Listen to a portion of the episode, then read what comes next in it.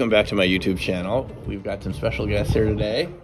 We've got the creators of, the producers and the cinematographers, and the creators of A Flash of Beauty, mm-hmm. parts one and two. Parts one and two. Flash Now of Beauty. Bigfoot Yeah. revealed. And so we're in Forks, Washington, just so you know where we are. We were Home at of Twilight. Home of Twilight. Is that right? Yeah. I should know about that. Yeah. So I met these folks. So this is Mike, Jill, and Brett. And uh, I met them last July when they came out to the Palouse, to Pullman in Moscow, to film the first part of the movie. Yep. I guess we call it Flash of Beauty, Bigfoot Reveal. Mm-hmm. Oh no, No. it was part two. Part two. Yep. Part two. I had seen Yeah. part one just a f- Yeah. so Yeah. so part one had already been filmed. Right. And I was really impressed with part one because I mean the cinematography was really good and it just kind of pulled you in. All those witnesses, and in a lot of Bigfoot films, you know, you get the witness testimony, but there's no cinematography, you know, value to it beyond an ordinary documentary. It's just a lot of talking heads, right? Yeah. But you guys wanted to do something different with that. Is that Yep. right? Yep, that's been the goal all along is to, is to do something that sticks out that people will you know look at and say, oh yeah, they're they're serious about this. Uh, we maybe we should be serious about this, you know. Um, and we we just thought that it was kind of missing in the space, you know. Right. And and we've all believed in Bigfoot for forever. So you know we Because it's part of the territory of living in Oregon. Absolutely. Yeah, yeah. Being native, you know, Pacific Northwesterners and Oregonians. I guess all three of us are native Oregonians. Um, it's been it's been in the background since as In long the as we can rem- remember. Yeah, And you've done other films before this. Yeah.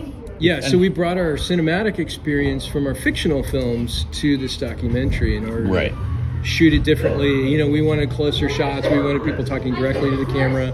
So it had an emotional response to the audience, to the viewer. Yeah, we've all seen kind of grainy night footage of people out in the woods, Yes. you know, storming around, and we kind of wanted to take a different route and let the, you know, the stories are as fantastic as you know seeing Bigfoot. So it's like, why don't we just dive into the story and let that, you know, paint the picture. So. Yeah. Yeah. And so what you had for me that was different was this wonderful drone footage in part one, which really, for me, creates this emotional feel of expansiveness, of mystery. Is that intentional or am I just sort of projecting that on? Brett was the drone pilot, got all these great shots. I mean, I mean, I'm sure we use it to paint a picture and introduce, you know, where we're shooting, where the story's taking place. But um, you can Yeah, I, it, it's, I think it's kind of a fundamental, you know, fundamental part of storytelling is sense of place and sense of the world that you're in and establishing the world that you're in. And so, uh, what a better way to do it than establishing our, our sense of place through drone shots, you know? And I, I just feel so grateful to have this technology to utilize it and be able to fly over some of these different areas. But uh, you know, the, the second part of that is just to show how expansive the wilderness is. Yeah. And I think Right. that people, you know, especially people that don't go out into nature very often, forget just how much wilderness is out there. Um, so it'd be very easy for a large bipedal, you know, community of Sasquatch to be habitating throughout North America. And that's what you establish in the first film, Mm-hmm. and you have that uh, mapping expert on Yeah. there. Yeah. The Bigfoot Mapping Project, Yeah. you're correct, where people can go and you can see how close the sightings are, Mm-hmm. not just from the BFRO sites, but you have actually a map Yeah. of the whole U.S. and you can see, hey, there was one in next town, you know, Yeah. over there. It's crazy. No, we we found found them, and we live in suburban Portland, Oregon, and we found Bigfoot sightings four or five miles from our house. They mapped the BFRO site to a Yeah. to, a, to a map. That Yeah. was the news, and it's that is it that witness who says, which is a shock to me, and I'm sure anyone. Is- Oh, we've got Astro in the shot here. he wants to be. Hello. I mean, Here he is. it doesn't get any cuter than this. Hey. This is my personal Yeti Yes. detector. Yeah. As Jill said, my emotional Squatch animal. Because after a Squatch encounter, we all need an ESA. Yes, we do. To recover. Yeah. Uh, so um, I was surprised to learn that was it, he said two thirds of the United States has been unexplored physically. Mm-hmm. Yeah. That's huge. It's massive. It's It's- massive, and I, I just don't think people realize that how big it is. Because a lot of people I talk to say, well, and I spoke to someone I know from Texas the other day. She says, hasn't the whole United States been explored? Yeah. Is there any space left? And you establish right sort of towards the beginning. We don't know most of the physical landmass. There's huge Yeah. areas out there. Even Les Stroud said that in some of his. She says, look at these shots. Don't you think there could be something out there that we have we don't figured out yet? Yeah. Right. Yeah, yeah. I mean, you you look at Canada. You look at Canada, and all their major cities are at the southern border. You know, I mean, there's just nobody living. Look at the size of Canada, for instance, and then you Right. got Alaska on top of that. Huge, It's just huge. It's just so big. I advise people to get a window seat next time they're traveling over Yeah. North America. At least the northern. And section. these particular creatures are very good at being stealthy, as we establish in part two, Mm-hmm. Yeah. a flash of beauty, the paranormal Bigfoot. So even it's not just the size of the U.S. It's even in suburban areas, they can show up and surprise people, right? Yep. Yep. They can Yep. fit into many spaces, anything many except reports of that. part uh, really dense urban area, right? Well, you know, we actually, uh, I spoke with someone, and you've spoken with him too. We'll keep him anonymous, but he, a gentleman who lives in the Midwest, and he talks about, he's like, you know, I'm in like an urban, like a city area, and they're using the greenways, mm. traveling at night. They're mm-hmm. like their own highways. It's like they're everywhere. And Rich Germeau said as much too. These sightings and interactions, they're not rare. It's a lot more common than people realize. It's more common and it's underreported Yes. by a long Exactly. shot. Yeah, there's still a yeah. stigma attached to it, I think. There's- and that's part of what we're trying to do with the movie is, you know, make it okay to talk about this subject. Right. Yeah. And that's really what you did in part one. You have a lot of witnesses, and you establish sort of the case. Look, these these creatures exist. Here are some of the witnesses. Yeah. Right. Yeah. You had a lot of good cases. What did you want to do in part two? What did you feel was left to be done from the first movie? Part two is, is all about the strangeness and the strange things that people encounter during Bigfoot sightings. And it's not true with every single sighting, obviously. You know, a lot of sightings are crossing the road and, and they last for five seconds, maybe at the most. But um, more, some of the more extended experiencers, and when I say extended experiencers, I'm talking about experiences that last longer than about a minute or two. Then they start ongoing. and ongoing, yeah, Yeah. because it seems like there's subsequent experiences after the initial experience, and which is part of I guess you could say it's kind of part of the paranormal phenomena. It's almost like somebody is marked. It's almost like um, they have now been um, indoctrinated into the world of the Squatch, you know, and so they keep having these sightings and experiences. And so eventually these individuals have these things that they just can't explain, you know, um, orbs and disappearances and um, infrasound where they feel stunned. Um, so it's, yeah, it's weird and and we can't throw that data out we can't ignore it you know that's Right. a disservice to the phenomena, to the creature and to ourselves as humans to have that understanding Well, and to the people who've experienced and like seen the orbs, seen seen lights, or had the telepathy and a whole host of uh, things that fall outside of a flesh and blood encounter. Right. It's uh, it's doing them justice as well to let Yeah. them know that they're being heard Yes. and what they thought was crazy and they don't want to talk about a lot of other people are experiencing and as we get into in the sequel maybe it's not so crazy it's just science we don't fully understand Yes. and you sir are attempting to help us understand that science Oh, well, thanks. the guy behind Thank you. So I did film with them, as we mentioned, in July. We did had a great day together Yeah. out there on the Palouse. In A Yeah. variety of, of locations, Yeah. including on Moscow Mountain, where there have been sightings nearby over the years. If you do your research, Yeah. not all that far away. yeah And so in part two, you're basically saying your secret's safe with us. Tell us, and you, without giving too much away.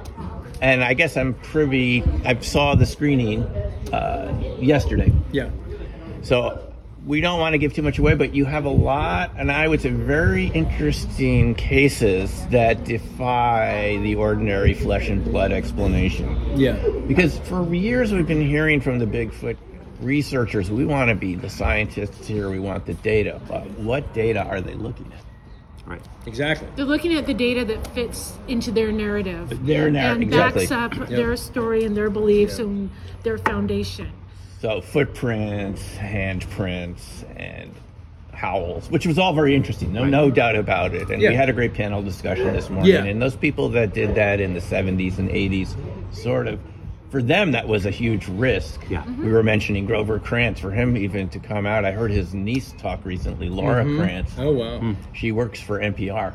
Oh wow. And she said, I recently discovered that my uncle was one of those crazy Bigfoot guys. and I wanted to find out for myself Oh, how crazy he was. And then I started investigating, and they mm-hmm. found that he, he actually was considered a very legitimate character. Oh, yeah. Yeah. I think she wrote a book, Yeah. you know. So this is the stigma we're dealing with, isn't it? Mm-hmm. Even just going from hard evidence, footprints, and, and recordings of sounds. But Yeah. What people experience is a little more than that, It's a, isn't it? it's a lot more than that. It becomes personal. I mean, people get into gifting relationships, and these Mm-hmm. gifts go back and forth, and it Gifting, becomes personalized. yes.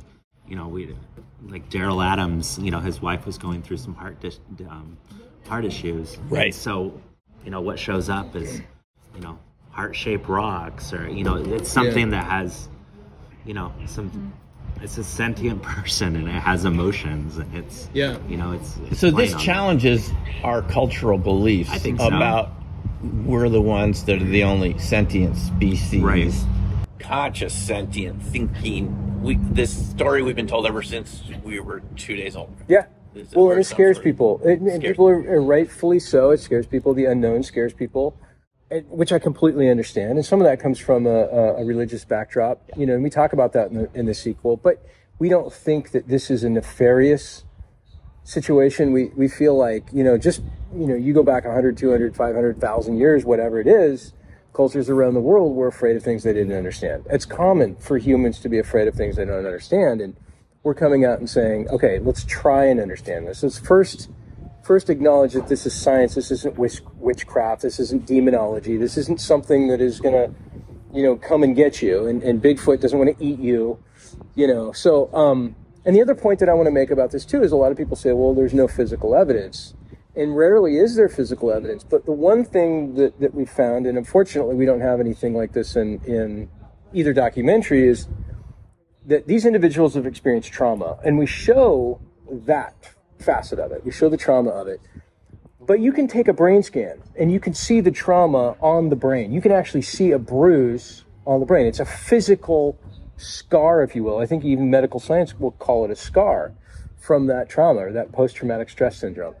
Many of these individuals have that. You know, um, in retrospect, I would have loved to have got gone deeper down that. Um, but it's true, you know, and this is this is this is definitely the case for a lot of these folks, and and so there's many people out there that um, I heard a story here at this Bigfoot conference about somebody who was a doctor who um, his wife's car was practically destroyed, you know, um, and that's that's part of it. That's part of the the trauma, and, the, and he said, "I can never speak of this again. I can't tell anybody publicly. I don't want to talk right. about it." That's yeah, right. Yeah. These so- are the stories we don't hear very much about because it's almost like the deeper the trauma, the less likely we are to hear about this story. Oh, Yeah. But that's Yeah. all the more reason we need to hear it so people are Mhm. prepared when they go out to wild areas. Yeah. You could literally encounter something, right, that the National Forest Service or the National Park didn't tell you about. right. And, and, and, And they're you're- not going to. These people Yeah. are saying, I never want to hike again. I Yeah. never want to go camping again. Yeah. I'm never going out in the woods again. This Yeah. is what we hear. I've heard this over and over again. Yeah, And so you can understand why the, the, the national parks and the Forest Service would want to keep it quiet. Because think of the impact that would have on, on finances. Do you need a puppy in your life? I I think I got one. Yeah. So this, that's the thing about it is it's not all dramatic. On the other Mm-hmm. flip side, people have this sense of wonder yeah. And astonishment. They get telepathic communication. Yes. Right. Yeah. The gifting The relation. gifting. Mm-hmm. I know people who've had this experience this too. They were Yeah. absolutely amazed at some worst moment something showed up just that they needed Yeah. at the right time. Right. They can't understand Yeah. in the middle of nowhere how this perfect object showed up, just what they needed. And that is be I think it's very challenging for our culture to accept that there's some other sentient or even more advanced creature than us that's around that knows a lot more about us than we know about them. some of these gifts are more personal than like what a husband's going to give of a wife on their 25th wedding. Very anniversary. personal. I mean, it is like eerie personal. Eerie personal is Eerie a good personal. description. Um, but it's but at the same time, it's not like scary. It's not a bloody knife, you know. I mean, it's like No. these. It's like you know It's an example in our the heart. film. Yeah, it's from the heart. It's like an example from our film when you know this individual Tobe Johnson, Johnson's talking about how he lost his cell phone, Yeah. and the next day there's a cell phone. It's muddy. It's dirty. It was obviously found by someone and kept, and they knew and they understood it and they left it for him. You know, It's a, a lot of these things, like the heart that was left for Daryl Adams' wife. The- They're the- very personal, they're very the- touching. The cats and then these little Yes, cat. Yeah. Yeah, it's very touching. Very touching and very mysterious. so one final comment I guess I should make as someone who's who's in the film. We want to challenge science and we want science at the same time. We're not saying throw science out, Yeah. but we're saying this is actually part of what science has been telling us Yes. that we haven't we haven't had a discussion about Sasquatch in our country, but we also haven't had a discussion about a lot of the technology and science that's been under development ever since Nikola Tesla and Yeah. before Yeah. and we could all agree that is something that we'd like to talk about. We're having discussions about UFOs in Congress right now. Mm-hmm. Yeah. So that looks like it hurts, Jill. You okay? He's, hey, pal. so, We're, we're having too much fun, I think. so this is another point: is that science needs to expand its definition of what it is to in- include these phenomena, right? You- and yeah. not just toss it us. Oh, this is paranormal. We don't do that. We're just sticking to flesh and blood, just you- howls and footprints only. Well- we don't want to hear about orbs. We don't want to hear about mind speak. Yeah. Right. Yeah, you can't ignore it. You I can't it's ignore out it. there. And and, Yeah. and I think part of the dialogue needs to be this: we need to we need to look out there into the the, the vast, you know, economic wilderness of the United States or the world or North Yeah. America, or whatever. And we need to challenge some folks out there that have the capacity to be a benefactor and be willing to put up some money to help those folks that are afraid of the ridicule in academia, Yes. that have the intelligence, that have the tools, that can go out and help solve this problem a lot faster. Oh my gosh, I'm so sorry. Do not eat your, my sunglasses, please. Um, I think Astro really wants to be in this. think- he wants to be in the movies. Simeon, I am the worst puppy baby. You were supposed to be the puppy minder here. So the, the thing I want to say about that, than we are. this is the same discussion the U.S. had about child abuse in the 1960s, as Mm-hmm. I think I mentioned to you before. It's something that sociologists know about, and, and it wasn't accepted until groups of people got together, a couple meetings, Chicago and D.C. And there were a couple figures that we have to recognize. They brought law enforcement and pediatricians and therapists together, and they agreed it's really happening. They Yeah. looked at the radiographs. This is not kids falling out of trees. This is not kids with thin bone structure. There's, Yeah. there are actually events happening that they're being abused. And so we're saying something similar, Gro. I mean, this is experiences Yep. people are having, yes. and and we need to have a national discussion about it so people either can not feel the stigma or mm-hmm. they can get over the trauma they've had. Yeah. I haven't encountered the Sasquatch myself, but I don't know what would happen. I mentioned a case today of a friend in Arizona, mm-hmm. and she said she just started walking again in trails, oh, not even woods, desert. She was too afraid to go outside Wow. Wow. Yeah. because they're that big Yeah. and they have an intensity to them. Oh yeah. And we've never been trained how to deal with this, Yeah. right? Right. Yep. So, when can we expect to see the film, folks? So we're recording this in uh, right at the end of May, Memorial Day. Memorial. How long do we have to wait? I've seen it, and I can say it's fantastic. So see it as soon as you can. We are tracking for this fall. I'm saying October, and I'm having the strangest deja vu. I swear we've done this before. So Please don't. I'm not disappear right surprised. I'm not surprised. It's one of these Yes, space yeah. time shifts that we talk mm-hmm. about in the film. Yeah. Yep. And I'm going to say, folks, there's some cases in there that are going to knock your socks off that I've never, I've heard sort of things, but we have the evidence in this of cases that you are want to going to know about. I mean, you're going to want to see Yeah. these. So Yeah. this is go out as soon as you can see this. You're going to want to rent this or buy this, and to see these cases where we document these types of phenomena that we've mm-hmm. called paranormal, whatever they are. Yeah. Yeah. They're extremely strange and they don't fit strange. any ideas that we've talked about very much. Nope. Nope. Nope. Nope. Well, yeah. Yeah. Check it out when you get a chance before it disappears. No, I'm kidding. It's not going anywhere. Before it gets censored and Yeah. deleted Yeah. from, Yeah, from the exactly. algorithms, Yeah. right? Yeah, and It's if- a too controversial. And mark my words, if anything ever happens to us, you heard it here first. no, I'm kidding. Okay, guys. Well, listen. Thanks very much. Thank you. Uh, thanks Thank for you. coming out here to Forks, and we'll, we'll talk soon. Yeah. Thanks.